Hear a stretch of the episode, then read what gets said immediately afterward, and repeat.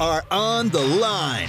Live on Fox Sports Central Alabama on 98.3 FM in Birmingham and Sylacauga and in Auburn on ESPN 1067 or online on foxsports983.com and espnau.com. You are on the line with Noah Gardner and Lance Dawe. Join the show by calling in at 334-321-1390 or toll free at 888-382-7502. You're on the line with Noah Gardner and Lance Dawe on ESPN 1067 and on Fox Sports Central Alabama. Happy Thursday, everybody. Lance, how's your Thursday going? Great, Noah. Although I hate how essentially all week it's just been either raining or it looks like it's about to rain. And right now we got some rain going on outside. It's just kind of been a drowsy week, but outside of that, really productive here at ESPN 1067. It's a rainy Thursday. We've reached that point now. It seems like the calendar flips over to June and you get those summer afternoon showers, a little thunder in the sky, but still it could be 20 minutes from now we're looking at sunny sunny skies, right? Right, I, I doubt it with the way that the trajectory of the weather is going today, but Well, actually. I looked at the weather earlier and it's like it should be cleared out in about a couple hours. It should Cool. be fine. So here we maybe go. Maybe we can get out on the golf course in a couple hours. yes, then. sir. Well, we appreciate everybody joining us on the Thursday edition of On the Line on ESPN 1067 and on Fox Sports Central Alabama, as well as you're able to watch it on Facebook on Radio Alabama Sports. You definitely should go and check out what we got going on there. Updated interface and everything. Worked out some of the bugs from yesterday. And uh, it's cruising along. At least that's what Jacob says from behind the controls. So it's cruising along right now here on the Radio Alabama Sports Facebook page as well. I want to open up the show today with an idea that you came up with, and I kind of want you to explain it a little bit. But it seems like, based on some of the calls that we've been getting, this might be a fun exercise to do. So take it away, Lance. Yeah, so I've just been looking at some quarterback rankings over the past day or so, and I was taking a look at Athlon and where they rank quarterback rooms in the SEC, and I was looking at Auburn, and I started to think like, who would I have starting at quarterback over Bo Nix if I had the choice between all SEC started quarterbacks? And I was like, well, if there was one specific quarterback that I wanted to take from the SEC over Bo Nix, who would it be? So I just kind of had that thought, and we you could, replace Bo Nix with a quarterback in the Southeastern Conference. Who would you take? And I think you have to take into account several factors here, more than just one year. I'm also taking into account what year they are in terms of eligibility. Could I get a younger player? Could I get a Bryce Young that still has so many years of playing time, four years of playing time at Alabama right now? Also, scheme fit, something else you have to take into account. Auburn and JT Daniels might be a match made in heaven under Brian Harsin, but Auburn and Gus Malzahn with JT Daniels might not have been. No, it would have not. So you got to take you got to take scheme into account with this new regime with Harsin. And whenever you look at the top guys in the SEC, and we ranked quarterbacks, I believe it was the first of June this year. We ranked our top five quarterbacks in the SEC, and I obviously I put JT Daniels at number one, and I put Bryce Young at number two, and Matt Corral at number three. Whoever starts for LSU at number four, and then I had Bo Nix at number five. I think out of all of these guys, scheme wise, I would take any of those top three. I would take JT Daniels, Bryce Young, or Matt Corral. They can all throw it around the yard. They all have that, or rather, Bryce Young and Corral have that dual threat ability. And you look at Bo Nix, it's like, well, he can run the ball a little bit too. And it's like, well, wouldn't you want to have that in another quarterback as well? It's like, it looks like Corral's doing it pretty well at Ole Miss. I believe he ran for over 500 yards and four and a half yards a pop last year.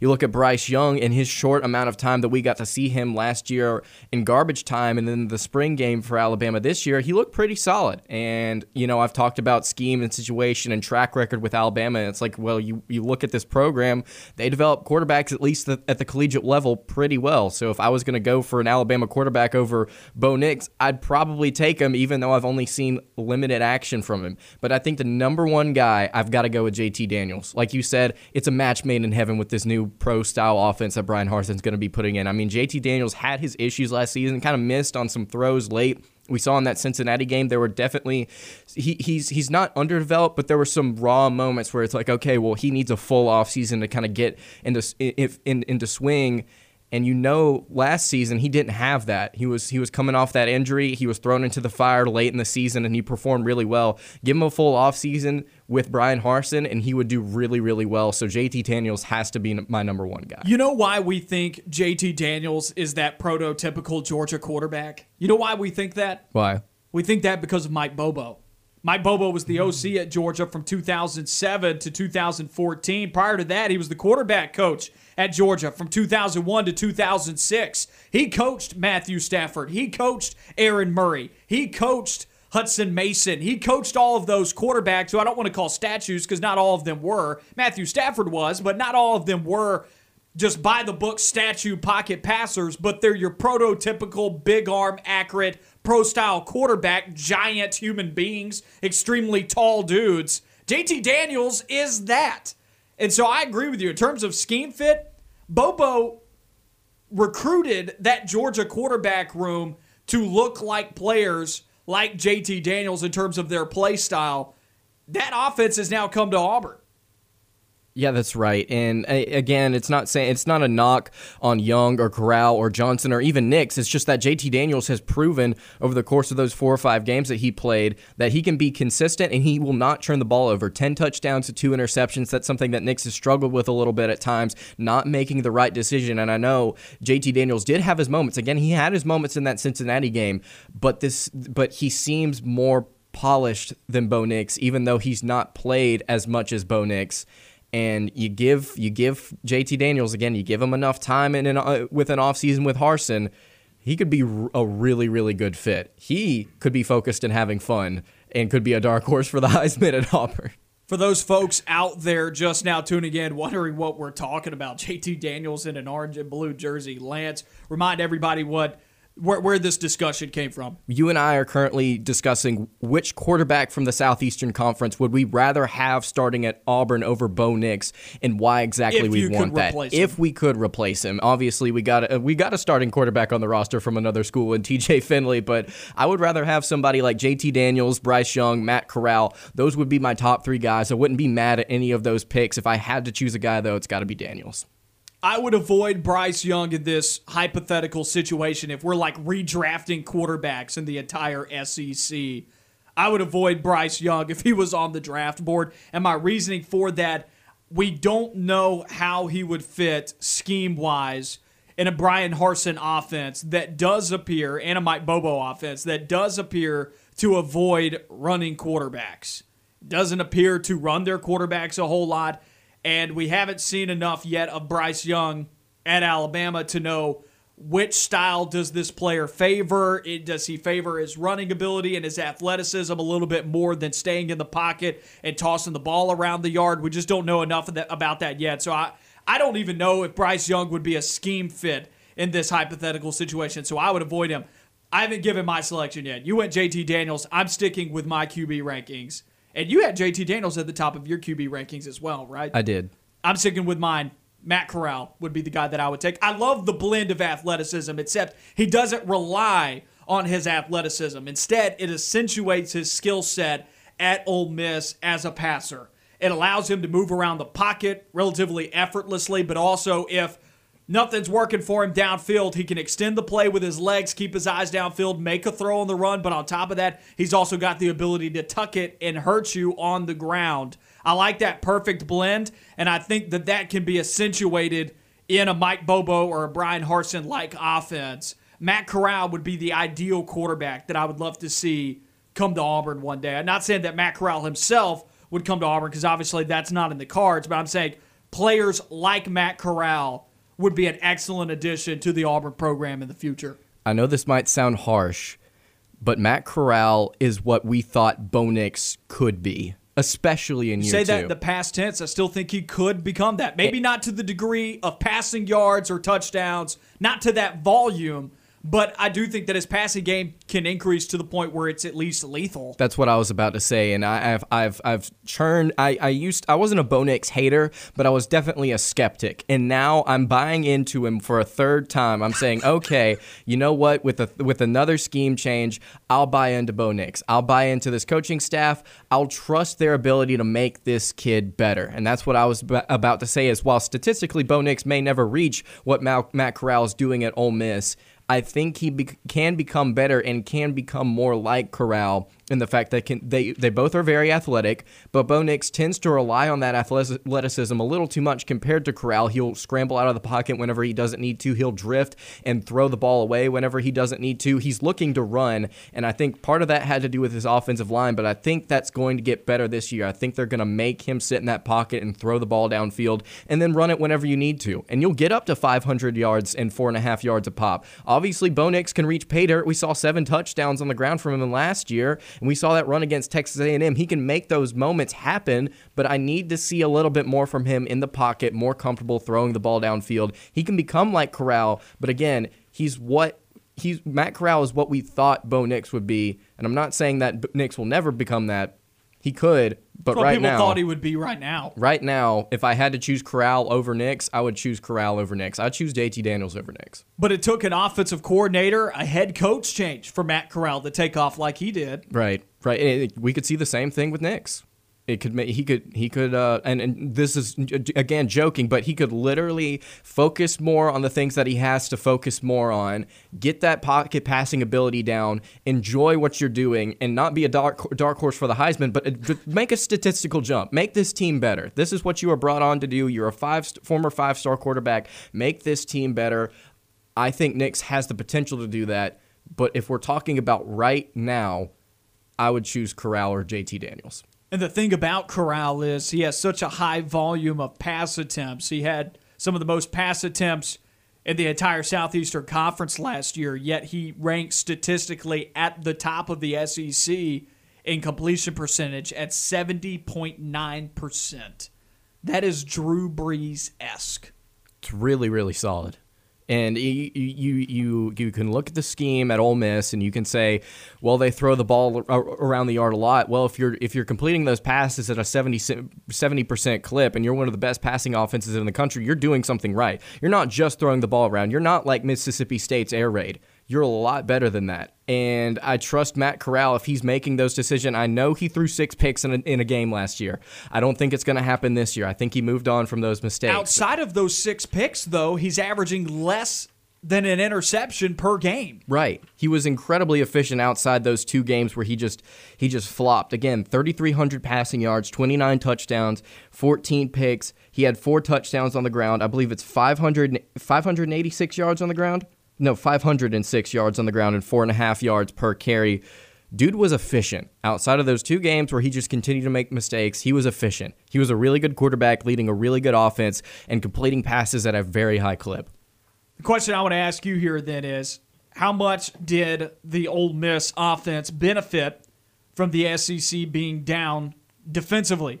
You look at the teams that Ole Miss beat, Kentucky 42 to 41. I would say that that Kentucky team last year was lower on the rankings. If I had to rank every single Mark Stoops team of the last five years that went to bowl games, I would say that was one of the worst Kentucky teams we've seen over the last four or five years.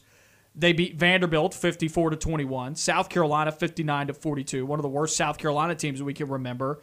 Mississippi State 31 to 24, another down Mississippi State team compared to recent memory. And they beat Indiana. Indiana's a solid win there, but it was without Michael Penix right. Jr., who was hurt, and it was with a backup QB, and they win that game 26 to 20. They still lose to an LSU team that was getting hot at the right time, 53 to 48. They lost to Auburn, they lost to Arkansas, Alabama, and Florida. They lost to all the good teams, barring even Arkansas, who's just below average. They lost to all the good teams. It really only beat all of the bad teams. I think that's a fair point, and that's what I was about to say about Indiana. It's like, well, that's easily the best win on their record, and or yeah, easily the best win on their record in my opinion. But they didn't have their starting quarterback, and Indiana does not put up 20 points if they have their starting quarterback in the game. They win, but they win that game, and I don't want to say handily, but they would win that game. I think Ole Miss definitely did benefit from the SEC being down defensively last season. You look at the numbers that, that that the conference put up across the board, and you look at Ole Miss, 312 yards passing per game allowed. That was 13th in the country. But then you look at some of these teams that were a little bit better at defending the pass, and they were only like 63rd to 70th nationally. Look at Auburn. They were fourth best in the conference, and that was good for 79th nationally.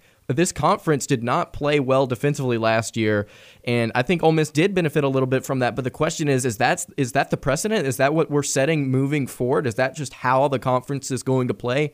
I don't know. I don't think so. I think a lot of it had to do with COVID and not getting enough practice in. But I think Ole Miss still offensively is good. I'm, I'm, I'm not saying that they're bad because they, they played they played good against bad competition, but I think they can be good moving forward. But it will kind of even out now that these def- defenses have a full offseason to develop. The rebuttal to that is, of course, and I'm about to ask you this question, which you're already going into a little bit. Will the SEC even improve defensively? How much did the coronavirus and the lack of a spring, and really the lack of a summer and, and, and an abbreviated fall camp, how did that impact defenses in the conference last year? And will we see an improvement of that? Because the SEC started playing football earlier than all the other Power Five conferences. They started at the same time as the Big 12 and the ACC. Uh, those two conferences started a week earlier because they were playing non conference schedules, but still, they started on the same timetable. How much did the coronavirus impact the SEC? Or did it have no impact whatsoever? I think we're going to have to wait one or two seasons to, to have an official answer for that because we've watched the conference shift slowly towards a pass oriented, offense focused league. But last season, it took a big jump, in my opinion. But moving forward, I think you got to give it one, one, one or two more years to officially solidify that answer and say, okay, the SEC is just going to be the Big 12 now and be terrible at defense or who knows? Now that now that COVID is over, we may see, see the the conference shift back to a more defense defensive minded league. But again, we we don't know that. We don't have enough information to gauge whether or not it's true either way. I would hope that they get their stuff together and they start to play a little bit more defense because I don't as an SEC homer and as an Auburn homer, I don't want the Big 12 or the Big 10 to have have reason to attack us and say, "Well, you're the Big 12 now. You don't play defense, huh?" How about start winning national championships then? That would be nice. if if you could actually keep up with us, that would be pretty pretty fun. Because SEC defenses, and you go and look at the national championship, and Terry brings this up a lot. He says, you know, you, you don't win national championships anymore on defense alone. If that was the case, Georgia would be winning national championships at mm-hmm. the clip that Alabama is. Alabama has even shifted their scheme and the way that they approach the game of football. Nick Saban has talked about this in interviews. He's talked about the slant now favors offense more than the slant favors defense, at least in the in the way that they recruit. And you go and look at the way that they recruit. You, you talk about the high profile players that are coming through the door at quarterback, wide receiver, and running back. Almost every single recruiting class, there is a core of those players every single year, and they're some of the highest profile players in the country. Five years ago, six years ago, prior to Jalen Hurts, Alabama quarterbacks were game managers. Now they're putting up gaudy numbers and they're in the Heisman race. Right. Things have changed dramatically in college football. And the SEC, though, is still bringing, on average, much better defenses than those conferences. And those conferences still lag behind on the offensive side of the ball. The class of player in the SEC is still so much higher than everywhere else in college football. And I hope statistically it'll start to shift back to where it's more normal, where where you see these defensive numbers go down and you can see offensive numbers hopefully stay where they're at because again, the SEC, the like you said, the caliber of player compared to other conferences as far as recruiting goes is absurd. On the other side of this break, we'll come back, talk about our super regional predictions as they get started tomorrow. We'll pick that throughout the show here. We'll take a look at a couple of games coming up here on On the Line. You're on the line with Noah Gardner and Lance Dawe on ESPN 1067 and on Fox Sports Central Alabama. Number to call 334 321 1390. We want to hear from you. What's ever on your mind in the sports world? Call in 334 321 1390. Super Regionals begin tomorrow in the NCAA baseball tournament. We're going to give you our predictions here on the Thursday edition of On the Line. Going to tell you who we think are going to Omaha. NC State, Arkansas, as we start in the upper left corner of the bracket. Arkansas, that national seed at the top, number one overall national seed. NC State, a two seed coming out of the Ruston Regional. they collide. NC State, one of the hottest teams in baseball right now, 17 and 4 in their last 21 games, scoring 8 runs per game over that stretch and it's not against slouch competition. It's against teams that have been ranked in the top 25 this year in the Ruston Regional. They were throwing up some gaudy numbers but on the flip side, the team has a 4.91 ERA. Do they have enough to hang with the Razorbacks? What do we think? Jacob from behind the board joining us in this segment as well, our in house baseball guy. Time to give our predictions. Jacob, you start with it.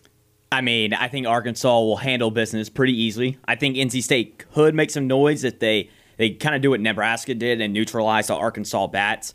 But I think that Arkansas just has too much firepower, and anytime they get in any kind of jam defensively, just call the cops. Kevin Kopps is the best player in college baseball this year, and I don't think it's particularly close. I think that Kevin Kopps can pitch three times in a weekend, and they will do it if necessary.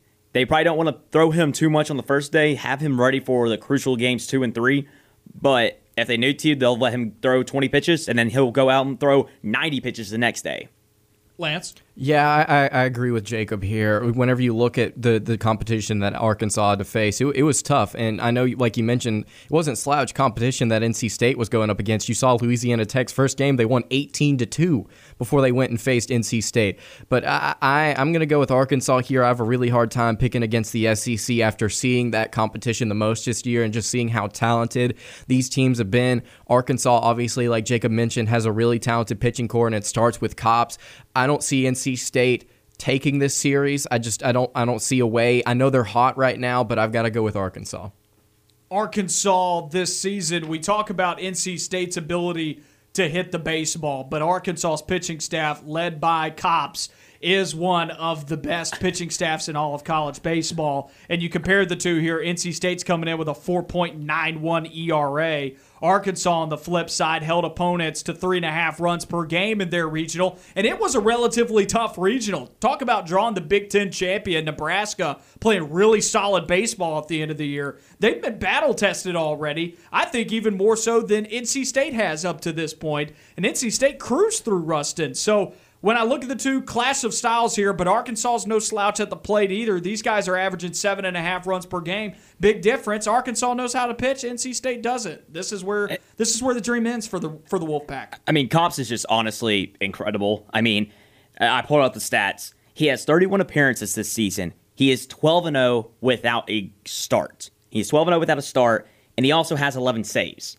That is an insane stat line. A .68 ERA that dude untouchable. It's it's incredible. And I think I think Auburn when they faced them earlier in the season, it was one of those things that game one they won. I think very low scoring game, two to one, and Kopps came in and I think he struck out nine straight batters.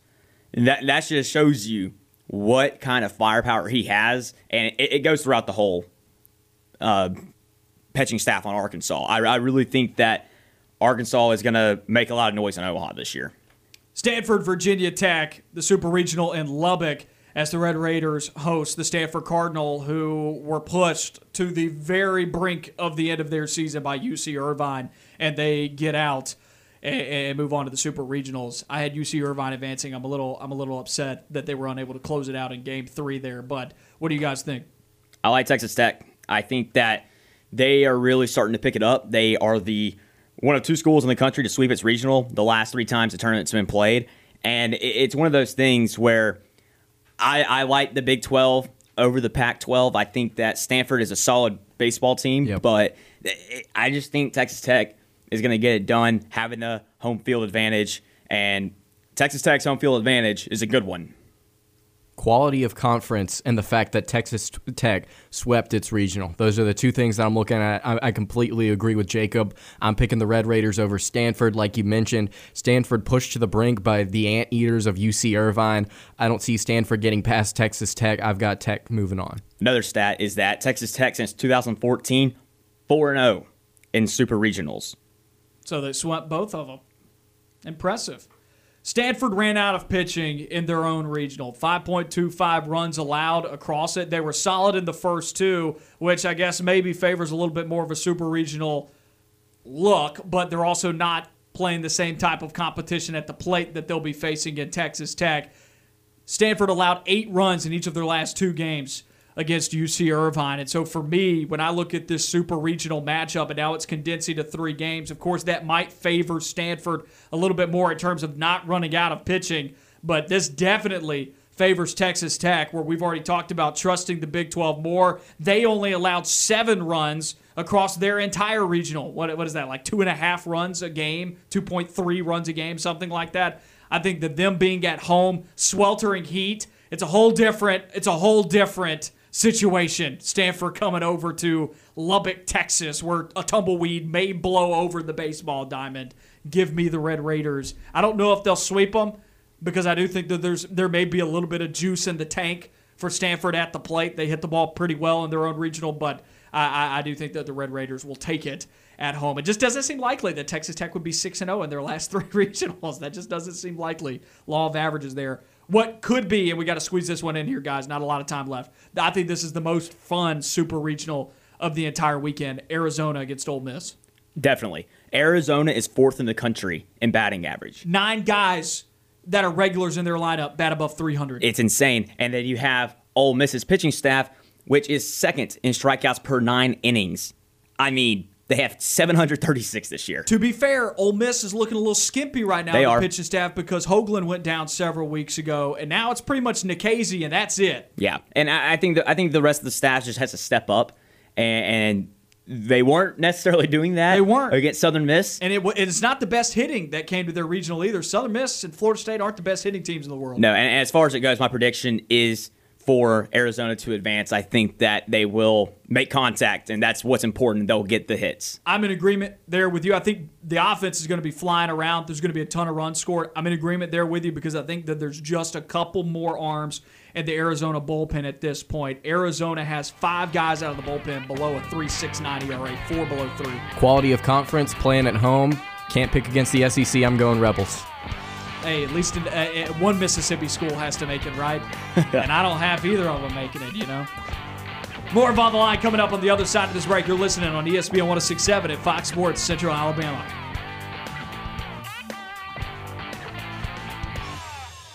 Stay on the line. More of the show when we come back.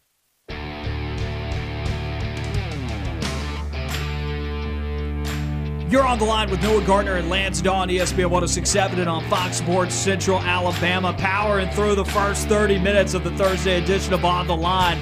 Solid show so far.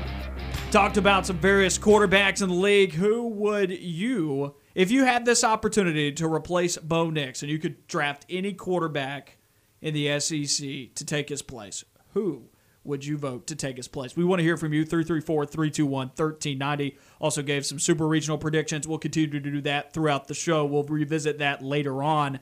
Let's go to some hot news trending around college football. It started earlier this week, and there's some more there, there's some more gas thrown on the fire today. And the Flames are picking back up about the 12 team college football playoff model. Some serious talks about it and some serious recommendations as well. There's actually a format now out there for people to jaw about. Six, the highest ranked six conference champions. So you'd be looking at basically all of your Power Five right there. In a world, I mean, it could be a world where a Pac 12 team, like last year because of Oregon, was barely above 500. There could be a world, I guess, where you could see. Well, last year it would have been so because Coastal Carolina and Cincinnati would have gotten in. Oregon would not have made the college football playoff under this format last season. So if it if this format had been made possible last year, you look at the 2020 season, you would have had two Group of Five conferences That's and insane. four of the Power Five conferences getting a bid to play in the playoff. It's six of the highest ranked conference champions, and then six at large bids given to the next six highest ranked teams. So that means for last season, you would have had Alabama, Clemson, Ohio State. Let's see. If I'm not mistaken, I think it's just the top. I think last year it worked out where the top 12 gets in. just the top 12. I, if I'm not mistaken, I think last season it, with under this format, It would have still held with the yeah. same It would still rankings as hold? last Okay. year. Because I Yeah, believe- it would have been just the top 12 Yeah, made it. I believe Coastal Carolina was 12th. Right. and Cincinnati was ninth. So that's how that would have worked out. And then obviously the others, the six other at large teams were Georgia, Texas A&M, etc. what about Notre Dame? They did not win a they didn't win a conference title and they played in the ACC last year. They would not have been the fourth team But they would- because it is it is said that the top four conference champions get a bye week. But Notre Dame's not in the conference, therefore they would have basically been the fifth team. Right, right. I was just trying to read off the top six that would have gotten that would have been conference champions, and then I would have looked at the other one. But it, you're you're right. It is it is all collectively the same.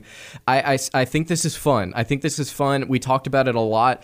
I believe it was on yesterday's show, or it might have been the day before. It was two days ago. but I still have my concerns, and I will go over those again just briefly. I, I, I don't know whether or not the teams that are ranked 5 through 12 truly deserve a shot at the national title because, again, the playoff is for the best teams in the entire country to compete for a national title, and that's going to leave out.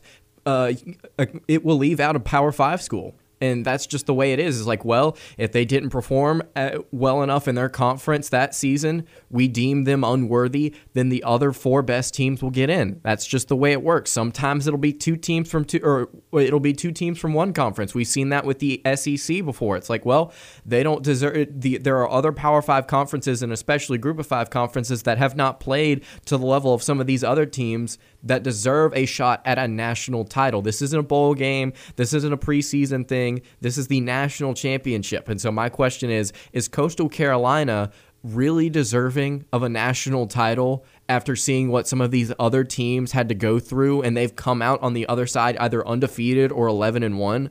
I just I, I don't know whether or not they it's a le- it's legitimate because if you lose in your conference title game, you're probably going to be in that top 12. Like there there are going to be teams in that top 12. It's like do they deserve another shot after not even getting out of their conference?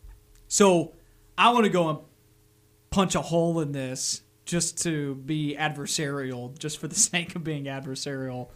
And what? Just imagine a world where there are six conference champions, where not all six conferences are ranked. Crazy hypothetical. But it could Crazy. happen. Theoretically, it could happen. I need I think you have the five Power Five conference champions. I need ranked, examples of it what if- happening. I need examples of it happening. Well, I don't think it's ever happened. Exactly. But that doesn't mean that it couldn't happen. It could happen. So you could see the Power 5 schools all have somebody get in. but none of the group of five schools have a ranked champion. Like, what if you got a bunch of eight and five group of five schools? My immediate go-to, and we were talking about this before the show, is like, well, would would would the would the playoff committee then be like, oh crap, guess we got to vote on it and vote for the between the power, group of five schools, like the conference champions there, or would they look at the rankings, their college football playoff rankings, and say, well, the, this was the this was the next team out as far as rankings goes. They look at the the highest ranked group of five team that isn't ranked that got the most votes and say, okay, well, it's that one, or would they re-vote on it? Of course, I'm just poking fun here, and they're still fleshing that out. They have to have a contingency if that occurs, though. Right. That will be in the plan. I'm sure it has to be. I think there's just going to be expanded rankings. There's no way that they rank past 25. I mean, they Not that we see. right. I don't think that they do that anyway. Wasn't there? There's a reason to now. Yeah, there wasn't there. Oh, there is. It could happen. back, I'm just saying. you just admitted it could happen. oh, it could. It won't. It won't. In the past, weren't they? When didn't we're they like use- 68 and this happens, I, I'm gonna call you. I'm gonna. hey Jacob, you remember that time you didn't want the expanded rankings? 40 years from now, and honestly, 40 years from now, we could be playing 64 teams, and it doesn't matter. I'm all, an but- AP voter now, and I'm putting Coastal Carolina. I was going for- to say, 40 years from now, we won't have a regular season. Probably true. It's going to be a battle royale at the start of the season. You're randomly matched up with somebody, and every week, whoever loses, they're eliminated. They don't get to play but one game. Today we are Sorry, playing Akron. New Jersey International Tech. They are ranked 37th. In the past, didn't they only rank like the top 10 teams and then they expanded it to like 20 and now we have the 25 uh, rankings? I feel like in the no, past they've always ranked 25. the AP used I don't I may be wrong with that, but I feel I feel like they only used to rank like the top 10. oh, you're talking about the AP? Yes. Oh, I don't know about Yeah, that. back- College football playoffs always been 25 though. there might have been AP. I think they did top 20 at one point. So if the college football playoff expanded their rankings, would other outlets have to expand their rankings as well? Nah, they're completely unrelated. And these coaches would be like, I gotta rank five more teams. The- no. Honestly, the coaches Asterisk. poll, I don't even know why that exists. SIDs ranking That's teams. also true, yeah. the coaches poll, directors. the coaches poll exists to to irritate people because be like, why, why, I don't even look at them. We got Alabama at, at 38th. Like, what what's going on there? It's There's like no bearing there whatsoever. The coaches poll, I I don't even know. If anything, it probably it's, it's just something extra that the SIDs have to do, and the coaches are probably irritated it by irritated by it too. I wish we could get just like a, a just- Bulletin board material in the playoffs when you're talking about Dabo Swinney and Ohio State this past year. I wish we could get a rankings for individually for the Power Five and the Group of Five. And I guess I don't know about the independents where they would fit in that, but I I think you would probably have to put most of them in the Power Five. I think that would be fun to have separate rankings for both of those. That might be the solution to your hypothetical. Well, uh, in that situation though, if none of them are ranked, then just vote on who gets the bid. Well, you that's basically you're doing you're of them. preemptively doing that. Yeah. But you do need I still think you need to have the solid 25. I don't think that's something you should try and get crazy and fancy with. I would agree, I would agree with that. It'd be fun. You're talking about like, it, well, how about this in college basketball? Why don't we create a mid-major poll? That would be fun. That exists. That exists on College The- Hoops 2K, the video game. There's a mid-major poll. I think the, the thing about that though is there's enough mid majors in college basketball that are ranked in the top 25. That's true. It's That's probably true. split. You get a good three or four in there every year. Yeah. So that that's not a that's not an unfair point. I like this. I like this. They brought me over. As you sent me in a text, I've committed to the University of Expansion. Noah Gardner has signed his letter of intent to the University of Expansion. I'm in. It's obvious that it's happening. So if I can't beat them, join them. And I'm, I'm in now. This is a scenario where I'm okay with this. This is an intriguing platform. I've been called an elitist by Jacob enough times now where I'm like, whatever. Let's just do this thing. It's going to make the col- uh, they better not reduce the regular season. I still want 12 games. Okay, if they do that, then I'm not for it. Outside of that, if they keep the regular season games at 12, we still have conference championships. I'm okay with it, but Right. it still is going to it's going to it's going to cause problems in the sport, in my opinion, as far as injuries go. And do these teams actually deserve it? It's still going to be fun. It's going to be fun to watch, but I don't think the teams five through 12 really really deserve a shot at it. When it comes to the regular season, I don't think that will be changed. I think conference champions could. Maybe See, not we all lose if we get rid of conference I agree with that. championships. We all lose. Don't touch any of that prior to the postseason. I agree with that. which I guess the SEC championship is considered a postseason game, but still, don't change anything prior to bowl season, if you will. I I, I just don't want to see any of that changed. I, Just I, add the extra games. I think my favorite thing would be the first round being on campus. And this is and, and that is also a part of it. The first round games where you didn't get a bye, those are all played on home campuses, which is more revenue going through these schools. And and I've me and you have talked about baseball and how baseball could change things. And a lot of people complain about why do you play 162 games? It's like, why would you reduce it? That's that's money, right? That will never happen. They won't touch that. And so in college football, I, I think the same thing can hold true. Why would you reduce the regular season? Why would you get rid of conference championships? Talk about money. That's where it is. You would reduce the regular season before you reduce conference championships. And honestly, this is only a problem that will affect 95 or, or it, it won't affect 95% of college football. It will only affect the top 5% of teams, or even maybe fewer than that. I haven't done the math, but whatever small little minute percentage of teams that make the college football playoff, it's only affecting 12 of them. So if I understand correctly, the six teams that are at large bids, those matchups, the higher ranked team will be the home team for that opening round. That's interesting. Yeah, That's th- those interesting. well, those first eight games are the or not eight games. Those first eight teams that are playing in those first four games of the first round of the playoff, those are played at the better seeded home campus. So I think this is where the issue comes in: is that the top four teams are ticked off; they don't get to host. That's what I that's what I think. But at the same time, if we're trying to like even out revenue and stuff like that, do those top four teams really need that? Because it's going to be Ohio State, Clemson, Georgia, and Alabama, or Oklahoma, or LSU, So right? so if we're talking Hmm. about that, then they don't get to host now in a four team playoff. Why does it even matter? You get a buy. I, I just think yeah, you I don't think even have to play. I just think the whole thing is they're going to say it's unfair that they don't get to host.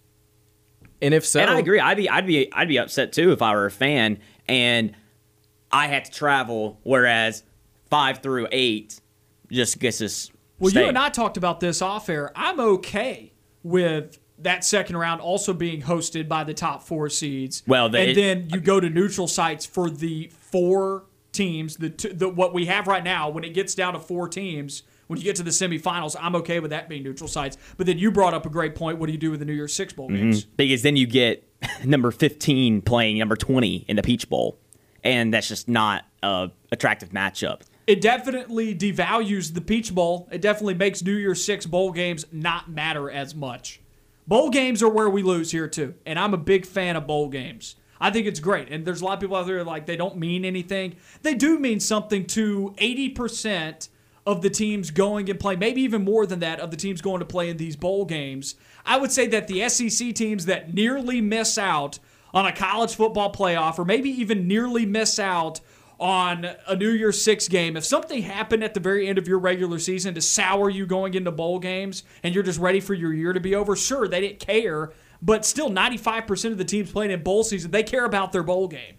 I think whenever I, as far as the the top four teams getting to play at their home field, if you let them do that and you let them have a bye, the question is, is like whether or not that's unfair. So, it, but it, it goes back to my argument of like do these teams outside of the top four really deserve a shot? And I think, in all fairness, let the top four teams get a bye and get that home field field advantage. Now I'm thinking about it because they they got to that top four four spot. Give them all the credit they deserve. Give them that bye and Make give it them as that easy ho- as possible. Exactly. Give it that. Give them that home field advantage because they earned that. And I think that the way you could solve the bowl game problem, the New Year's Six problem, is have the first round be hosted at those four sites that are not the semifinal sites.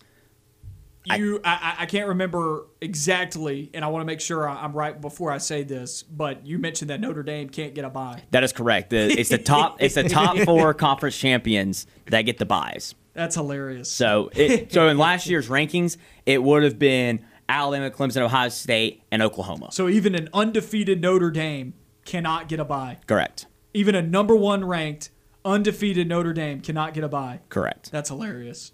Oh, but we're not joining a conference, boys. That ain't happening. oh, I think that may change now. and once they get This into that conference, they, they may not ever get back to the playoff. Which which conference then? And let's save that for the other side of this break. You guys think about it. Which conference, Big Ten or the ACC, for Notre Dame to join? Because I, I think it could be heading that way. You're listening to On the Line.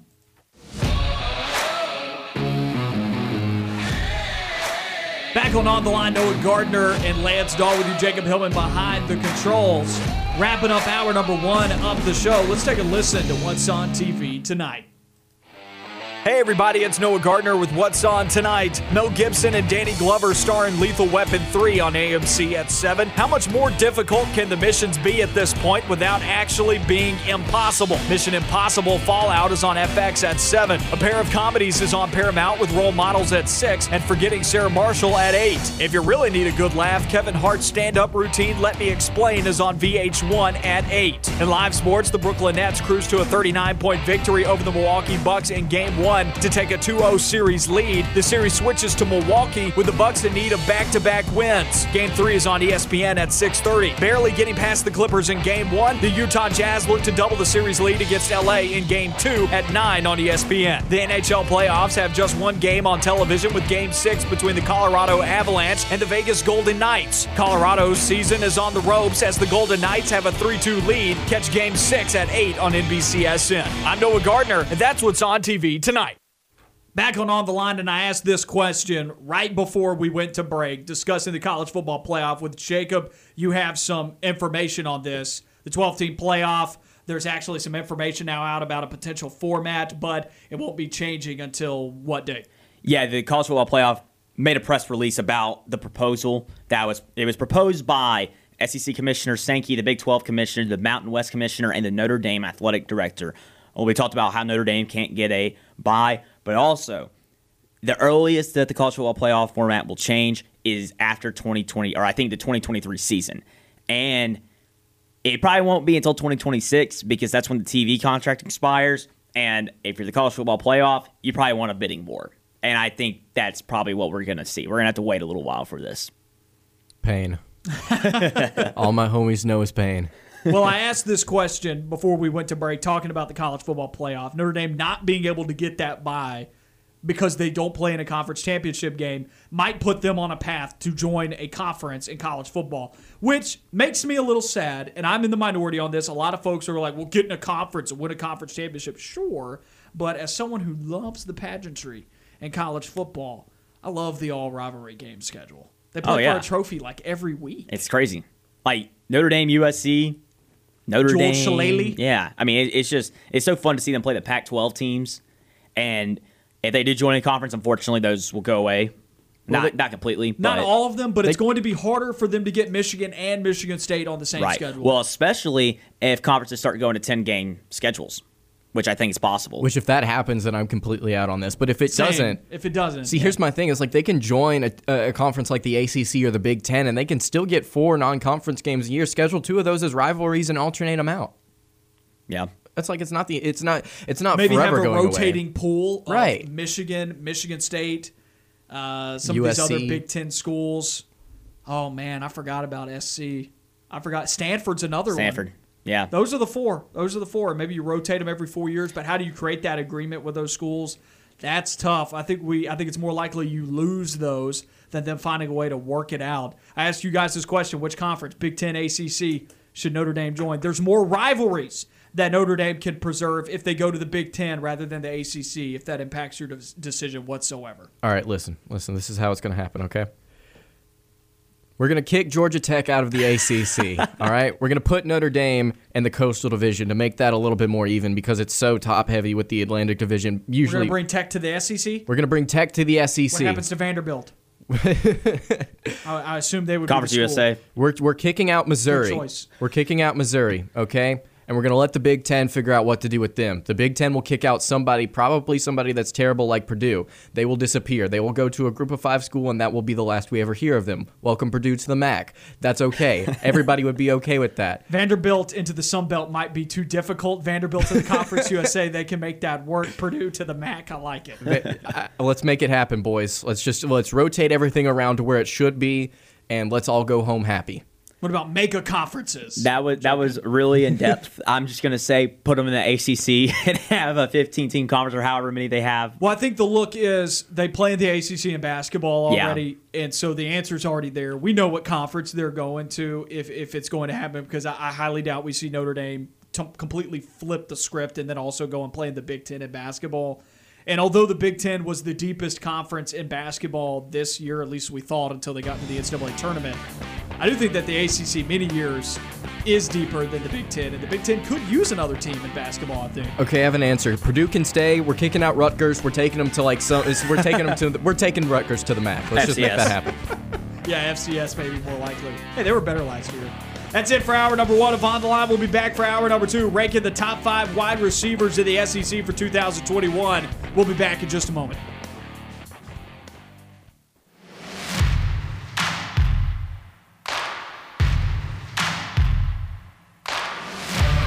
You are on the line.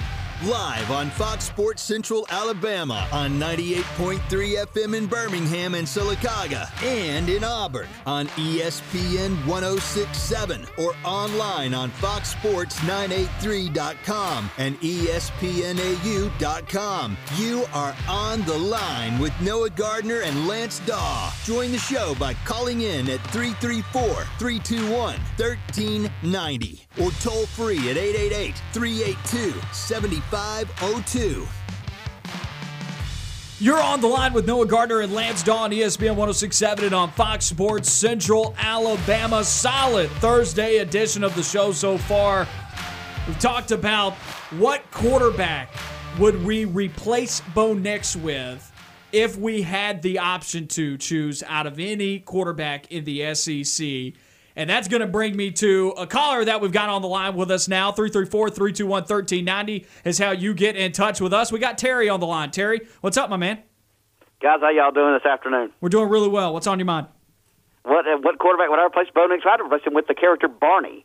Oh wow! Well, that's not what we meant. We meant what what quarterback would you rather have? Who would you bring I in? Matt Corral, Okay, why? quite honestly, and and you guys are, going to talk about this a little while. The wide receivers in the Southeastern Conference. I think it depends on the quarterback throwing it to him. Quite honestly, and and uh, because I believe there are probably you know wide receivers better than DeVonta Smith last year, but and Mac, Mac Jones was just that doggone good, and they were so good at getting him the ball, letting him make plays because he's not no physically intimidating type guy. I wonder how he transitions to the NFL. I wouldn't go as so far as to say that there were a lot of guys better than DeVonta Smith. I mean, there's a reason why Jaylen Waddle got drafted in front of him, and you're talking about the size. I think there may have only if if uh, if what's his what, what's his face from LSU? Why am I forgetting his name? It's because he didn't. Ja'Marr play. Chase. Yeah, Chase. Ja'Marr Chase had played at LSU, I think you would have said two receivers it, go, going to the next level were better than DeVonta Smith. But I did. I didn't say he wasn't great. I I, Yeah. I didn't say that. For you start getting a bunch of calls of people accusing me of saying something I didn't say.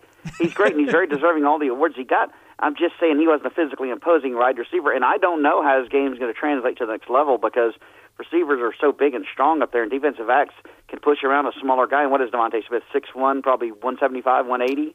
I think he checked into like 170, didn't he, at the combine? Yeah, Yeah, That's so I mean uh, yeah, that's that's a big deal. I think if you blow Auburn too hard, signed you'd fall over. Back what yesterday was like six four, two twenty. Yeah, they're, they're definitely they're bigger and stronger in the league. What DeVonta Smith possesses, though, that is so special. The counterpoint to that, his route running's out of this world. Route running and he's, he's got great hands. Yeah, and speed, and, and he's one of the fastest receivers in this draft. There's there's a lot to like about him athletically, aside Yeah, from I mean, the, I- I- the size. He's going to play in the NFC least though. That's true, and that's going to help So- him out. yeah, that, that's true. They can't. They, they, they I mean, the the Giants are, are pathetic. The Cowboys are what they are. You know, and the Eagles. You know, they could be good. I think be reunited with Jalen Hurts. I think Jalen Hurts is the quarterback to take them to the next level because, quite honestly, because I think that's what the NFL's trending toward. But replacing Bo Nix, I'd replace him with anything. I, Matt Corral would be fantastic, but I think it's more the wide receiver, more the coach. Quite honestly, um, we'll see how Brian Harsin does. I'd asked the guys yesterday, does Brian Harsin have any kind of an NFL background? Because you know as well as I do that traditionally speaking, Auburn coaches have had very good years in their first year. And if he's got any kind of NFL ties or anything, the NFL will come calling. You know, Jerry Jones up there, he, he'll he changes coaches like he changes socks. Brian Harsin doesn't have any. Look, looking at his Wikipedia page and his background coaching, he does not have any NFL experience. He really doesn't have a whole lot of experience outside of Boise. he spent three years outside of Boise as a coach. Aside from, uh, well, he spent four years. He, he had one year at Eastern Oregon, which I've never even heard of. He spent two seasons at Texas and then one at Arkansas State. So he's got four years outside of just being in Boise, Idaho. I didn't know he was at Texas. Yeah, he was there under uh, I think it was the last two years of Mack Brown. He was there as their OC, which were not the brightest years for Texas's offenses either. Well, I asked you guys the other day, and I, and I, I stick by this. If if T.J. Finley can beat out Bo Nix, do you guys think he stays? Because I don't. I don't think he stays at all. And you know, wonder where he goes. Well, I would go to go to Florida, and Gus Malzahn promised him the job to start with, right?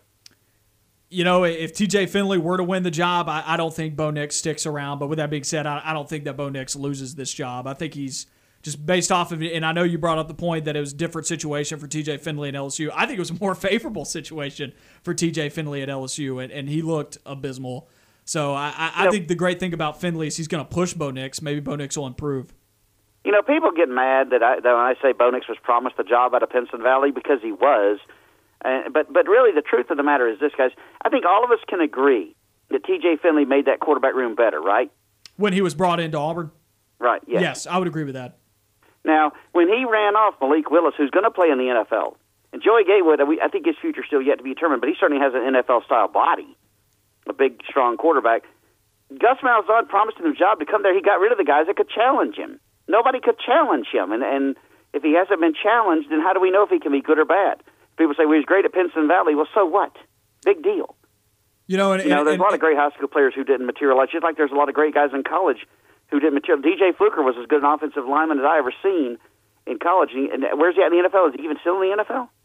That I don't know off the top of my head. I'd have to go and look Exactly. that up. But I'll say this about about the issues under Gus Malzahn. It was under Gus Malzahn, previous coaching staff, different situation. Everything that you hear out of the program now and all the things that are changed out of the program seem to be for the better. And I think everybody's got to earn it. That's a big reason why TJ Finley's coming in. I, I think that's Well- already a sign. The fact that the fact that Coach Harsin decided to bring in TJ Finley, I think, is a signal that nobody on this team is untouchable. Okay, last thing, guys. Bo Nix will start the season, no doubt about it.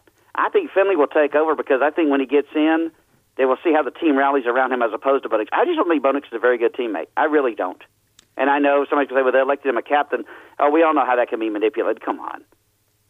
I'm So not in the that- locker room, think, so that's I, what I think's going to happen. I'm not in the locker room, so I can't speak for what the other players think or anything. Well, I'm not that. either, but but you, you've seen how you've seen the action on the field. The the guys, there certainly there wasn't a lot of camaraderie. I didn't think so anyway. This isn't the best guy to compare Bo Nix to because they are in completely different universes when it comes to quarterback play. Tom Brady eats everybody on his sideline alive. Yeah, that's a bad comparison. You're right. Terry, I Guys, appreciate it, my care. man. Have a great day. You too.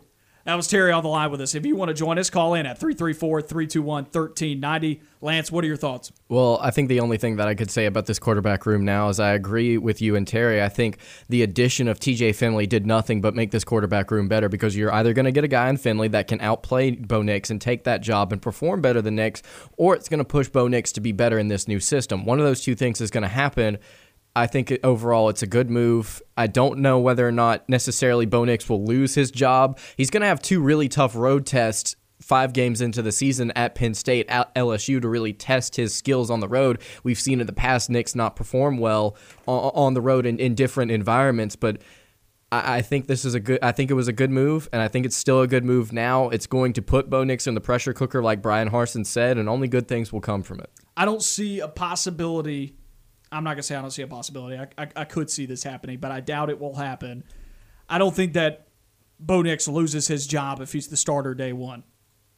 Yeah, I, I agree. I know that was something that Terry mentioned, and I want to I want to I want to say that I, I, I don't think that that happens. Bo Nix, I, I I'm expecting fully a better Bo Nix this season. Yep. How much better? I don't know, but I am expecting a better Bo Nix, not a worse Bo Nix in 2021. Right, like we mentioned earlier, it's not going to be Matt Corral numbers, but I would expect him to start to trend more in that direction. Develop your passing ability downfield. We saw him miss on so many different shots because mechanically he was off. Mechanically he'd be sliding to his left or to his right, and he would just he would not put the ball where he needs to be. And he's going to become a better runner whenever he knows he needs to run not when he sh- when whenever he panic runs, whenever he should run, whenever it's designed. He's going to get better. The scheme is going to put him in better situations. I think if he starts day one and he plays well through that Penn State game, it's his job for the rest of the year.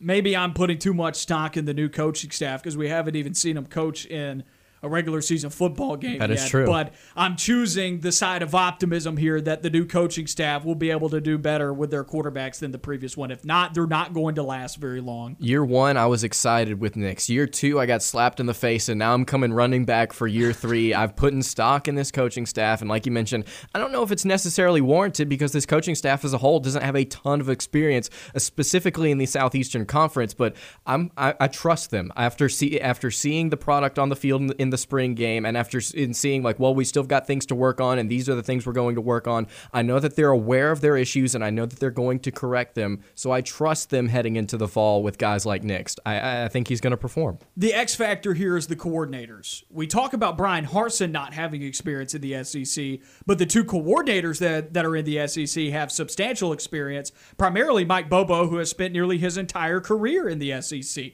say what you will about on the defensive side of the ball, Derek Mason, who only has like seven years in the SEC, but he spent it as a head coach. He knows the landscape. And it's funny, Derek Mason had much more the rockier tenure in the SEC than Mike Bobo historically. Right. And there's more confidence on the defensive side of the ball than there is on the offensive side of the ball. People are faulting Mike Bobo for his for for his time out in the mountains at Colorado State and then for the one year at South Carolina. I don't think that the game's passed him by. I think Mike Bobo's the X factor here with Bo Nix improving this upcoming year. I trust him with the quarterbacks at Auburn, even maybe more so than I trust Brian Harsin, who does have a good track record with QBs, and not just a track record with QBs in the Mountain West. He has sent them to the league. Here's my thought process on Mike Bobo.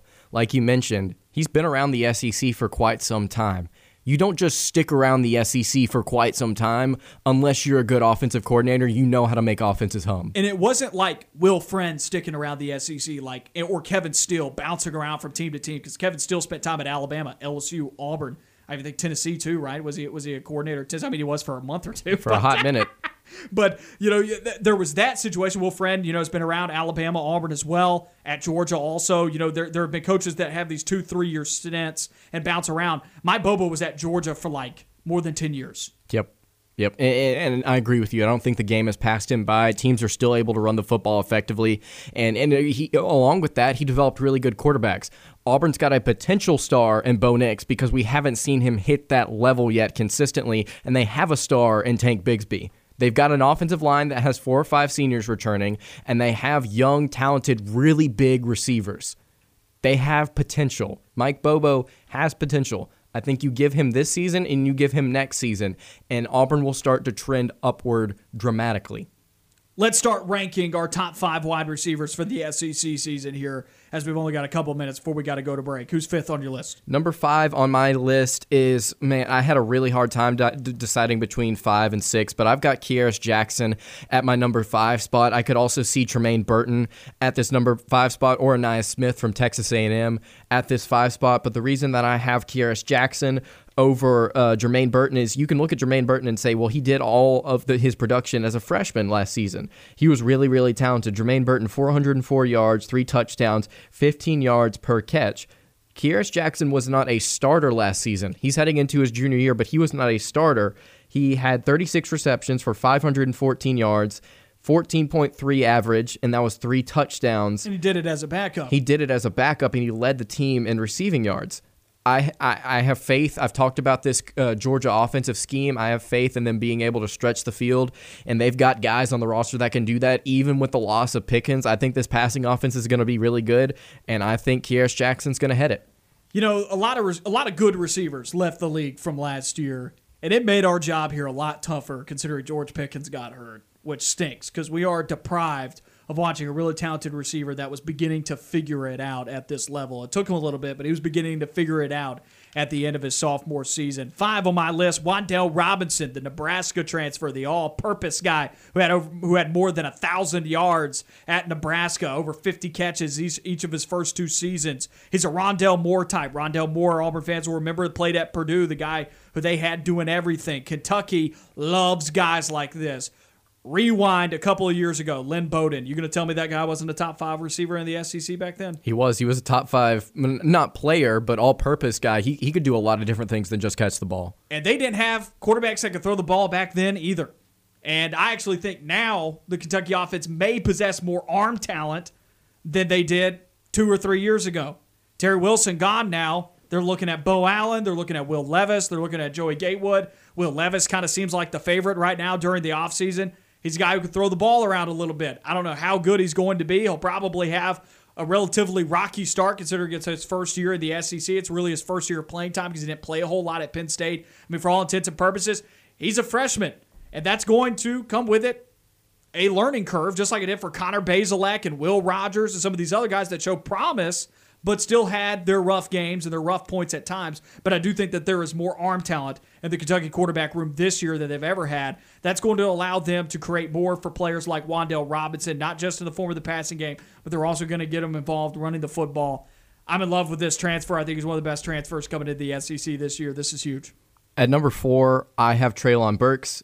51 receptions, 820 yards, seven touchdowns, averaged 16.1 yards per catch. Arkansas brings back the, their entire offensive line. They're bringing in a new quarterback in KJ Jefferson that proved he could throw the ball around a little bit in that uh, loss to Missouri late in the season. I think he's my he's he's the number four guy on my list. I think he's going to be something special. I have him a lot higher on my list, and I look forward to talking about him a little bit later. Treylon Burks could be a special talent, and unfortunately, the the scheme could hurt him a lot. And that was a point that Terry brought up on his phone call. A lot of it depends on the scheme and, and who's throwing them to him. And we don't know a whole lot about KJ Jefferson. And last year, it worked out for him with Felipe Franks, but we already knew he could throw the ball. We don't know that about KJ Jefferson. Four on my list. Me and you talked about this a lot off air. I know you had Kearis Jackson. I left Kearis Jackson off my list entirely. I went with Jermaine Burton. There is some smoke here. And I, I mean that in the good way. Like when there's smoke, there's fire. And during the offseason, there's been some some rumblings about Jermaine Burton really turning it on this year and being the guy in that receiver room now that George Pickens went down with an ACL injury. The other thing is he started last year was kind of and this year he would not have been the number one receiver in the Georgia receiver room because it would be George Pickens. But now he's put into a more important role in the Georgia wide receiver room. He did all of that production as a freshman that you mentioned, over the 400 yards. He's the second leading returning receiver this year, not looking at George Pickens' numbers between him and Kearis Jackson. He is second on the list, but he did as a freshman.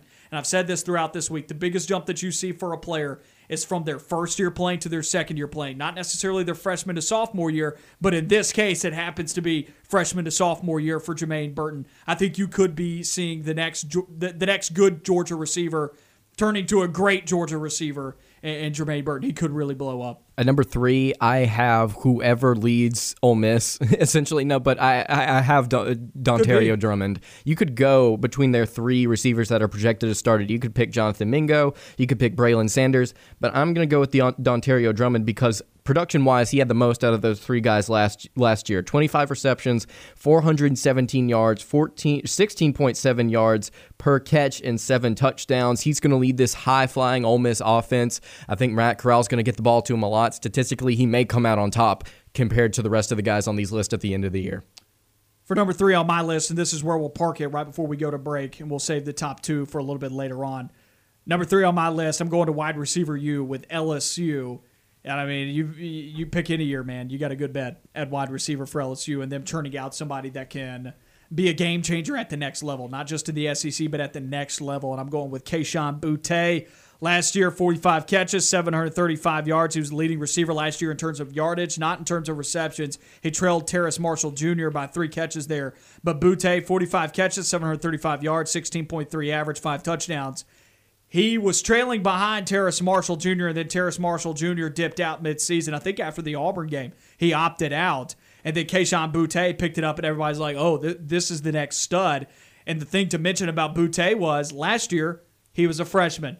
I go back to the point that I just made previously about um, Burton at Georgia. I go back to that previous point, and the biggest jump for a player is from his first year of playing time to his second year. And for Boutte, that happens to be from his freshman sophomore year. And as his body develops to be a college football player body, as a freshman, you don't possess that. At least most of the time, you don't. Now his body is going to mature another year. This is someone who's ready to take over the SEC. I've got him at three. LSU bringing back their entire offensive line, and they've got a couple of receivers outside of Boutte. They're going to be something special offensively. I don't know about defensively, but they're going to be able to score. On the other side of this break, we come back. We talk some super regional NCAA baseball tournament action. You're listening to On the Line. You are on the line with Noah Gardner and Lance Dawe. We'll be right back.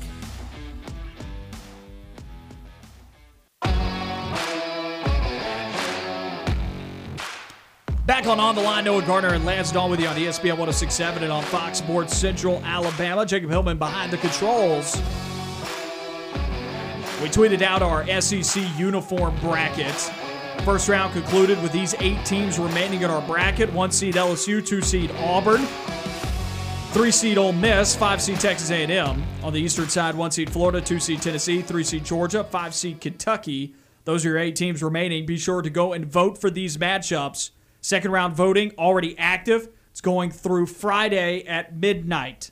Well, not tomorrow morning. I mean, Saturday morning, I guess. So, Saturday, 12 a.m. is when the voting will conclude for the second round of our SEC uniform bracket. It's about how I expected the first round to go. Second round voting right now, hot out the gates. Auburn is whooping Ole Miss right now, 92% to 8%.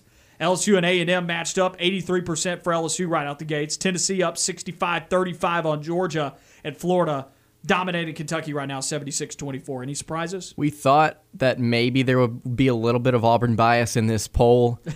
and uh, we're seeing it right now. I voted for Auburn, even though I do like uh, Ole Miss's Navy uniforms. I voted for Auburn. We're seeing a lot of other people right now vote for Auburn. Uh, so Auburn might have something to do with our audience. Currently running the missed field goal back. Auburn's going to win the uniform bracket contest. I feel pretty probably. good about it. Yeah, Auburn's probably going to win. Auburn's probably I just wonder how skewed it is. Per- personally, through. I voted Ole Miss because when it comes to if I were ranking the whole SEC, I'd put Ole Miss one spot above Auburn. If you got a Twitter account, go and vote at ESPN 1067. You can find the poll there or all the polls there. Go and check that out. Going back to our super regional bracket, who's going to Omaha, gentlemen? We've gone through three reg- or super regionals, that is, so far. Let's move down to the bottom of the left side of the bracket. ECU, 13th national seed, against Vanderbilt, the number four national seed. This is a fun one. A lot of talent here, some good pitching on both sides, especially on the Friday matchup or, or whenever the first game is. Jacob, do you know when the first game is on this? I'm not sure if this is a Friday or Saturday start date. Well, you got Gavin Williams at ECU, 1.82 ERA against Kumar Rocker, 2.65 ERA for Vanderbilt. Gavin Williams very well could be a first round draft pick in the MLB draft. A fun first game, and if ECU can find a way to win it, this could tip the scales to ECU. This is a fun one. Potential upset here. You were asking when the game is, when the first game is? Yeah. It's going to be tomorrow at 11 a.m. At when? 11 a.m. Man, Fun. I want to watch this. I know. What are we Work. doing, NCAA? Honestly, Come on, y'all. Come All on. right, Lance, you go first. Then you, you got the you got the info. Uh, I'm going to go Vanderbilt. Not really a whole lot of other ways to go other than the SEC. I know I said earlier that Ole Miss was playing at home. I want to correct myself. I was wrong. It's being played at Arizona. I apologize. I'm still picking the Rebel- Rebels. I don't care. I'm picking Vanderbilt here. Uh, SEC homer all the way. Not even looking at East Carolina, even if they're good. East Carolina is good.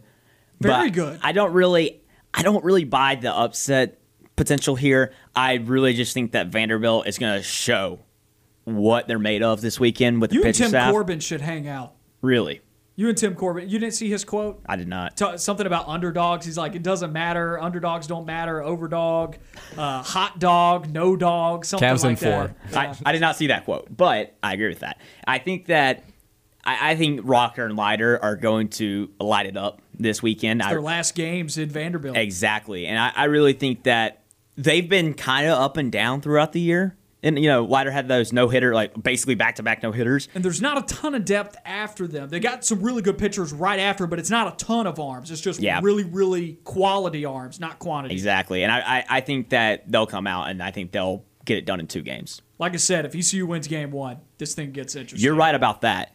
I, I think if they win game one, I would almost lean towards them winning the Super Regional. Gavin Williams has of this trio, and, and granted, if Gavin Williams was in the SEC, his ERA probably looks more like Kumar Rocker and Right. Jack Leiter.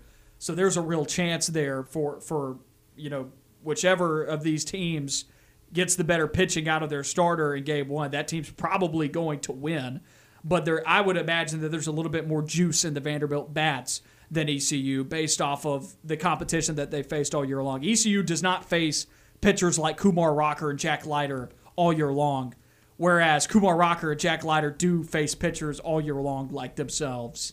And, and also the Vanderbilt lineup Yeah. faces those guys all year long, right? So I went Vanderbilt as well, a big part of that. I thought that this was the mo- one of the most difficult series to pick because I do value this ECU program. They're not strangers to this stage. Yeah, interesting note. Pirates have most NCAA tournament appearances without a College World Series. 31 NCAA tournament appearances, never appeared in Omaha. They've They made came dangerously 17. close, they have. yeah. They made 17 of the last 21 tournaments. Man. ECU, though, they didn't look too hot in their own regional in Greenville. Five runs allowed in each game. I think that's, That's part of hot. why I'm I'm really thinking I think the bats will do it. Even if Leiter or Rocker were to not be on their A game, I think their bats would back them up. Can we just get an SEC chant going in the room real quick? I'm kidding. SEC, SEC, SEC. Just, just wait till we get to the Starkville Super. Yeah, I only, uh, hey guys, I only have three Ju- SEC ju- teams. Just yeah, I just wanted to go ahead and spoil a little I, bit. I, I'm sure you have all five making it. I only have three making it. I, I, I want to get the grain there. You know me this so is well. The, this is the easiest one. USF Texas. Texas Yeah. number two team in the country against USF, a four seed. It would be a cool story, but I think Texas gets this done easily. Well, things were mapped out for USF pretty well after they beat Florida because South Alabama took care of Florida in just unbelievable fashion with the 18 to 2, 18 to 1, whatever it was in the elimination game. And at that point, the, the regional got a lot easier, and USF rode their pitching staff all the way through, which honestly, behind ECU, it probably is the next best pitching staff in the American Athletic Conference. They're going against a Texas team that is known for their pitching. The way that this series gets interesting is if it stays low scoring. And it very well could because Texas is, is really just rather okay in their lineup. But I still think with three starters below three a three ERA in the Texas starting pitching staff, Texas gets to Omaha. And, and I think it's fairly easy. I don't think they're going to have to use that third pitcher yeah, either. probably not. You Probably know, not. you know how I just irrationally hate some teams. Oh like I just goodness. don't like Is Ohio USF State. there or is Texas? No. So UC or USF playing against Malzahn, that rivalry can't play can't can't pull for USF, and they beat my Jags. If you think that South Florida is d- getting anything done this this week against Texas, You are mistaken. Texas will blow them out of the water. Your baseball picks are like solely off of emotion. There, there's two things for you. It is first of all, are you an SEC team? Check that box. Yes, Yes or, or no. no. If it's a yes, then that ends there. But if it's a no, the flow chart extends, and it's like, do I like you? And then it's yes or no. And if it's no, you pick the other team. If it's yes, you pick that team. And if it's yes, there's one more. It's like, is your conference better? If both of you are not SEC teams, is your conference better than the other team on the other side? And if it's no, then you're out. If it's yes, then you advance. South Alabama actually has the second most NCAA tournaments without a College World Series. That's tough. The That's 28, tough. so they're three a good behind East Carolina. South It of is. us. I'm It's one of the best programs in this state. For a while, it might have been one and two with Auburn. Yeah. Just saying. It might. uh, I'm. Yeah. You're, you're holding back, but it might have been at Yeah. one point, you know? It had been like five years without Alabama making a super. More of On the Line coming up on the other side of this break.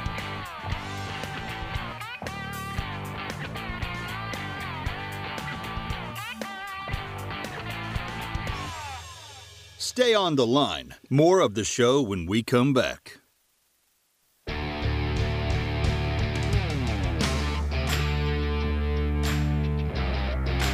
Back on On the Line, Noah Gardner and Lance Dawe with you, joined by Jacob Hillman, going through our super regional predictions for this weekend, starting tomorrow. There is some also, and I don't know why they do this. Uh, Jacob, you brought it up saying that it's for TV time, but Saturday, Sunday, Monday. Nobody's watching it on a Monday.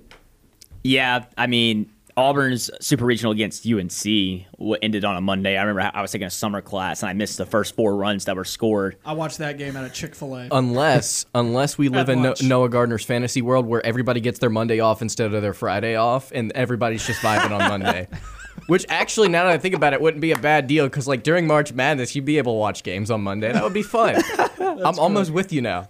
Well, let's wrap up our super regional predictions here. We got three more to go through. We're on the right side of the bracket. We just said Texas takes down USF. Let's go to Rudy versus Dudy. Going to Dudy Noble Stadium, Mississippi State hosting Notre Dame. That's how it's said, guys. Y'all, y'all chuckle, but that's how he made said. me laugh. Anyway, Because Lance is a child. literally literally is a a Can't child. wait to take a look at your flow chart for this.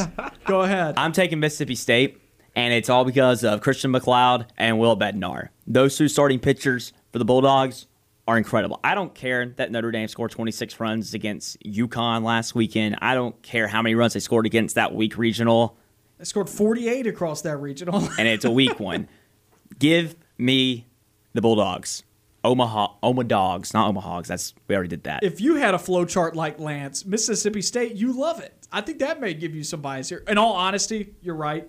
This, I, me and you were talking about this, and I made this pick, and I said Notre Dame would win, and then you were like, "That's a terrible pick," and I was like, "Well, if I change it now." And Notre Dame ends up smashing Mississippi State, I'm going to be livid. Yet, if I picked Notre Dame and then Mississippi State wins, I would be like, all right, I just got one wrong. So I'm sticking to my guns here. Notre Dame, and a big part of this is I, I, I don't think that the SEC is going to put. I, I not. I, I'm just trying to play the odds here that the SEC is not going to put half of the teams in Omaha. I know that happens sometimes. This is the year because of how strong Tennessee has been. That's right. Because those those core teams in the West are so solid.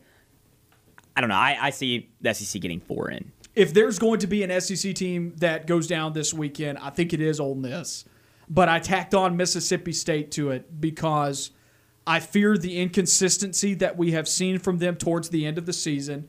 You look at the end of the regular season, Auburn needed their help against Missouri. Guess what happened? Missouri beat them, took two out of three. They get run ruled in two games of the SEC tournament, and they really just didn't dominate in Starkville in the regional. Their regional was either. weak too. And so I like the way that Notre Dame's playing right now. They're definitely the hotter of the two teams, scored 48 runs in three games. I know it wasn't against the best competition in the world, but it's hard for me to see that many SEC teams making it to Omaha. I know it's happened in the past, but I'm going to err on the side that the Mississippi schools don't make it. I'm going to go with a hot take and, and see an upset. And, and one last thing, Dudy Noble, Dudy Noble Field, they are going to be insane this week. I haven't. they. I think the game time's like six, three, and six. Those nighttime games are going to be fun. Lance, take us through your flow chart. All right, I just want to say something real quick. This flow chart does not apply to college basketball. It does apply to college football. But I, and now that I'm thinking about this more, I think I should really use this throughout the regular season for football whenever we're making picks. Well, what's funny is Jacob was 8 for 16 on super regional picks. I was 10 for 16 and you were 10 for 16 and you've used this emotional flow chart to pick and he and I are using analytics and rationale. So take us through this. The first question you have to ask yourself whenever you sit down to do a Division 1 baseball official bracket is is this an SEC team that I'm looking at? If the answer is yes, you go ahead and advance them no questions asked. if it is no, you have to look and you have to decide whether or not you like them. And if you don't like that team, you have to you have to put them out. But if you do like both of these teams, you have to decide which team plays in the tougher conference and then you go with that. I've expressed my my my Dislike. my, di- my dislike for Notre Dame quite a few times on this show and Mississippi State as an SEC team. It's not looking good for the Fighting Irish in Starkville. D- didn't you say, Jacob, that you actually were going to go to one of these games? I really want to go on Saturday, but I don't know if I'm going to make it up to Starkville. I would love, I'd love to catch a video of of just this Starkville crowd after looking up and oh my Auburn goodness, shirt. it's fifteen to nothing. I'm picking the Bulldogs. It's Flowchart never lies. Jokingly, I say this, but we're going to make this a part of your internship. You have to go to Starkville this weekend. We're not paying. you, have to go. you have to go. I have places to stay. I, I can make it work. I need at least consider one this picture. research. All right, so, res- so we got two Mississippi States, one Notre Dame here. I'm going to go with an upset. They happen. They happen, and I've gone chalk all the way through at this point. I've gone all chalk. This is the first upset I've picked. It's going to happen. I can't go chalk, and so I, I, I am going to go with Notre Dame. This is the one where I feel like I could see the most likely upset, other than maybe Ole Miss Arizona, just because the offense there is absurd my Cinderella team right here, Dallas Baptist, Virginia.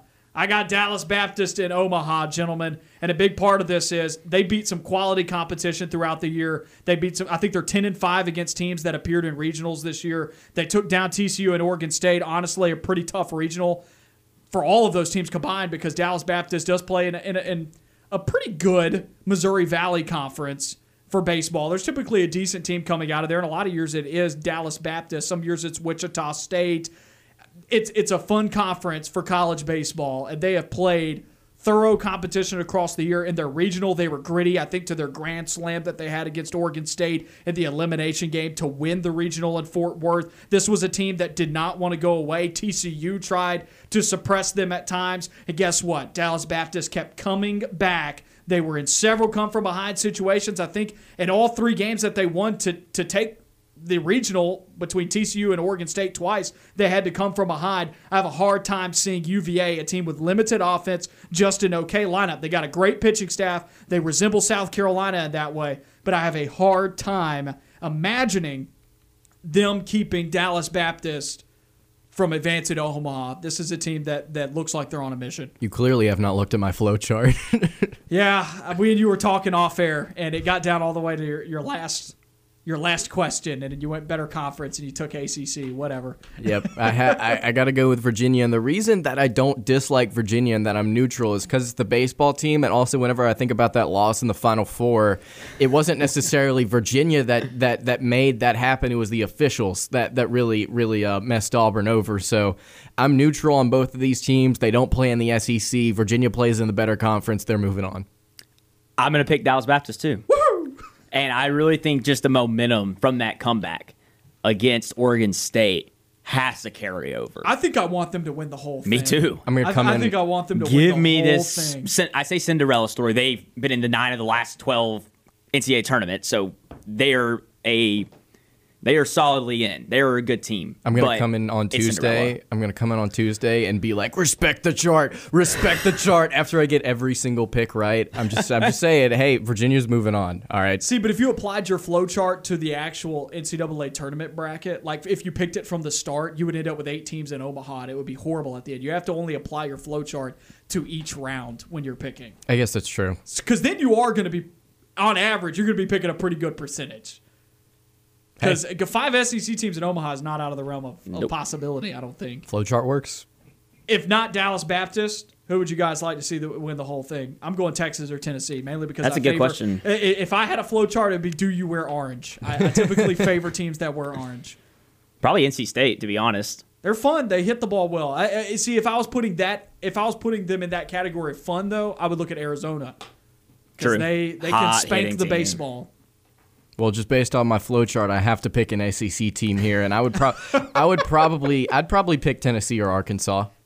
Not LSU No, not LSU. Because they did they didn't advance. We uh, Fair enough. We we had over the break. We I had a little bit of, of a dilemma because I wanted to pick LSU, and then I realized well we were breaking it down. I was like, even though they're uh, the, the divisions in the SEC between the East and the West, like well which division was better in the best conference? It's like well I got to go with the, the, the East because it was it was the better division. and Even- that's the last game we got to pick here: Tennessee LSU. So you went with Tennessee. I did go with Tennessee. So here's how the flow chart would have worked. It's like, are you in the SEC? Yes, both these teams are. Do I like you? I like LSU better, but the problem is, is like at the same time, Tennessee's division was better. So that kind of offsets my ability to to to pick LSU.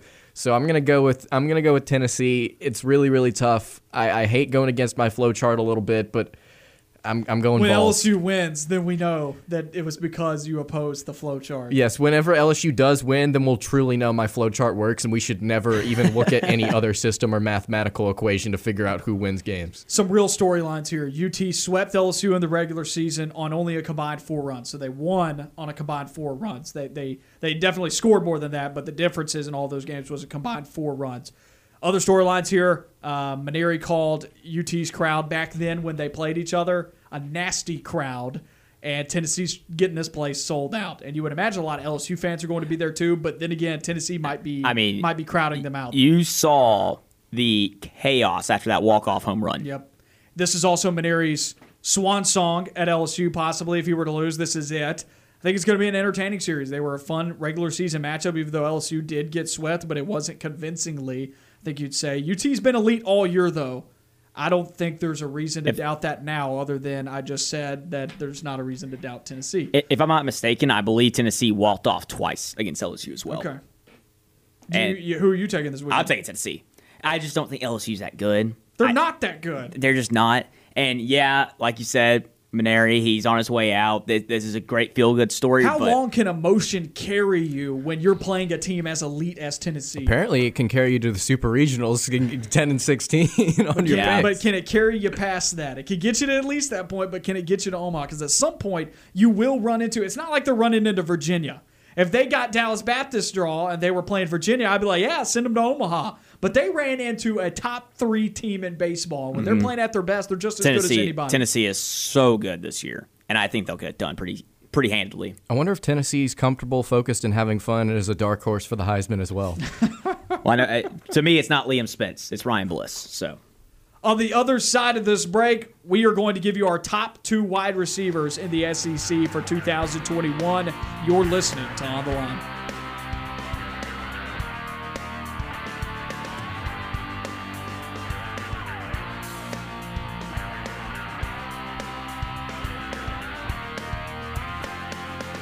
On the line on Fox Sports Central Alabama on 98.3 FM and ESPN 1067.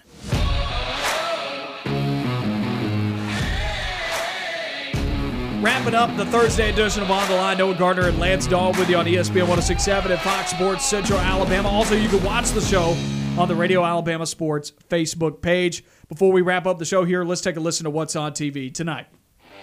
Hey everybody, it's Noah Gardner with What's On Tonight. Mel Gibson and Danny Glover star in Lethal Weapon 3 on AMC at 7. How much more difficult can the missions be at this point without actually being impossible? Mission Impossible Fallout is on FX at 7. A Pair of Comedies is on Paramount with Role Models at 6 and Forgetting Sarah Marshall at 8. If you really need a good laugh, Kevin Hart's stand-up routine Let Me Explain is on VH1 at 8. In live sports, the Brooklyn Nets cruise to a 39-point victory over the Milwaukee Bucks in Game 1 to take a 2-0 series lead. The series switches to Milwaukee with the Bucks in need of back-to-back wins. Game 3 is on ESPN at 6:30. Barely getting past the Clippers in Game 1, the Utah Jazz look to double the series lead against LA in Game 2 at 9 on ESPN. The NHL playoffs have just one game on television with Game 6 between the Colorado Avalanche and the Vegas Golden Knights. Colorado's season is on the ropes as the Golden Knights have a 3-2 lead. Catch Game 6 at 8 on NBCSN. I'm Noah Gardner, and that's what's on TV tonight.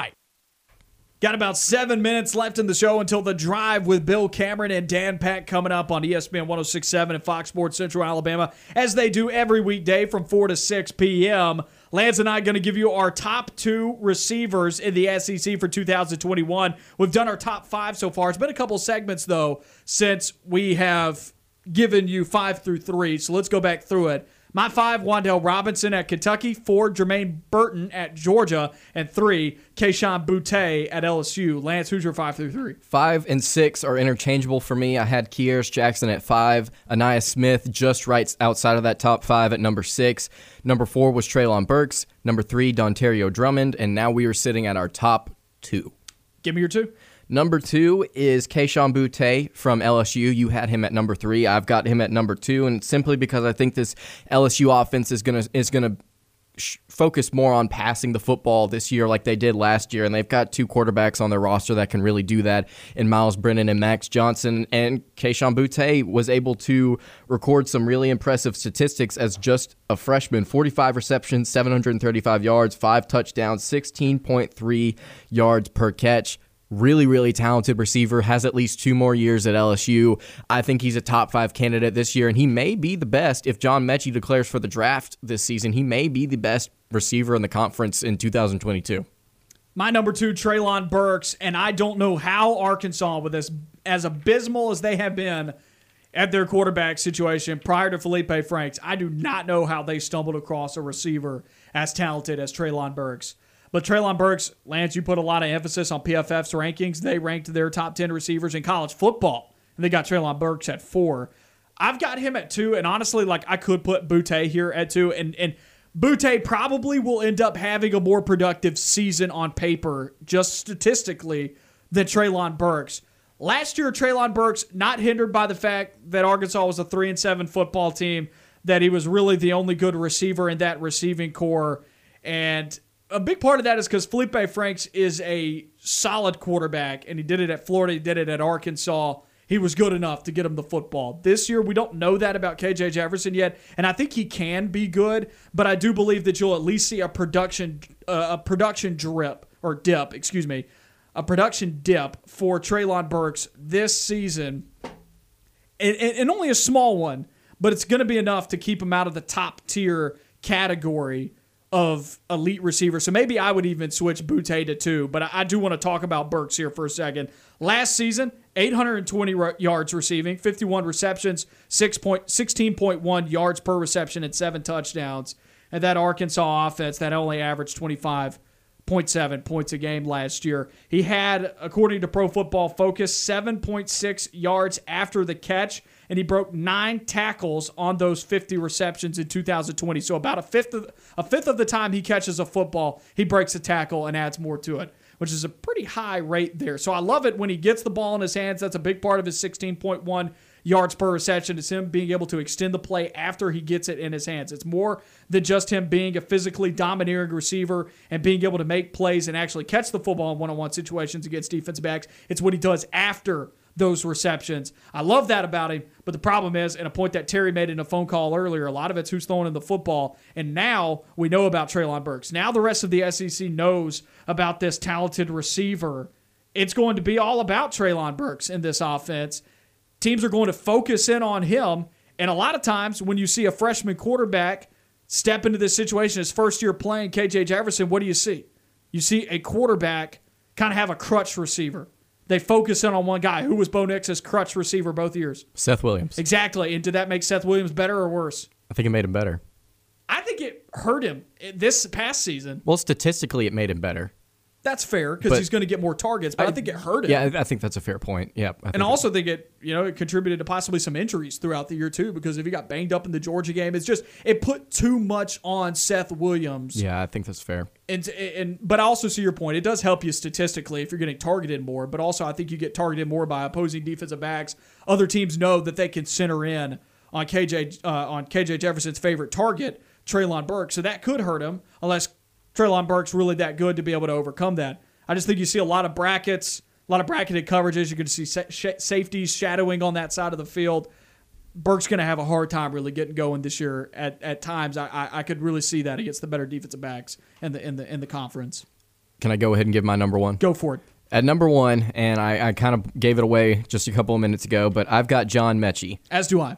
as do you. Metchie just barely missed a thousand receiving yards last season, and the guy in front of him was a Heisman winner. And had 1,800 receiving yards. There's Had only it- so much to go around. And Jaylen Waddle for a few weeks. That's and, right. And Jaylen Waddle. 16.7 yards per catch, six touchdowns, 916 receiving yards. He's going to be the best receiver on this offense, no question. Alabama's going to find ways to get him the ball. Easily 1,000 yard receiver in the SEC this year. Book it. He's the best receiver in the conference. I don't deny that whatsoever. Junior now as well. He's getting to that upperclassman range. This could be another first round draft pick. I imagine he will be. That's the big thing there for John Metchie. The counterpoint, then I'll say this is, and Bill O'Brien is a great offensive mind. How much of a shift do we see in the scheme at Alabama this year?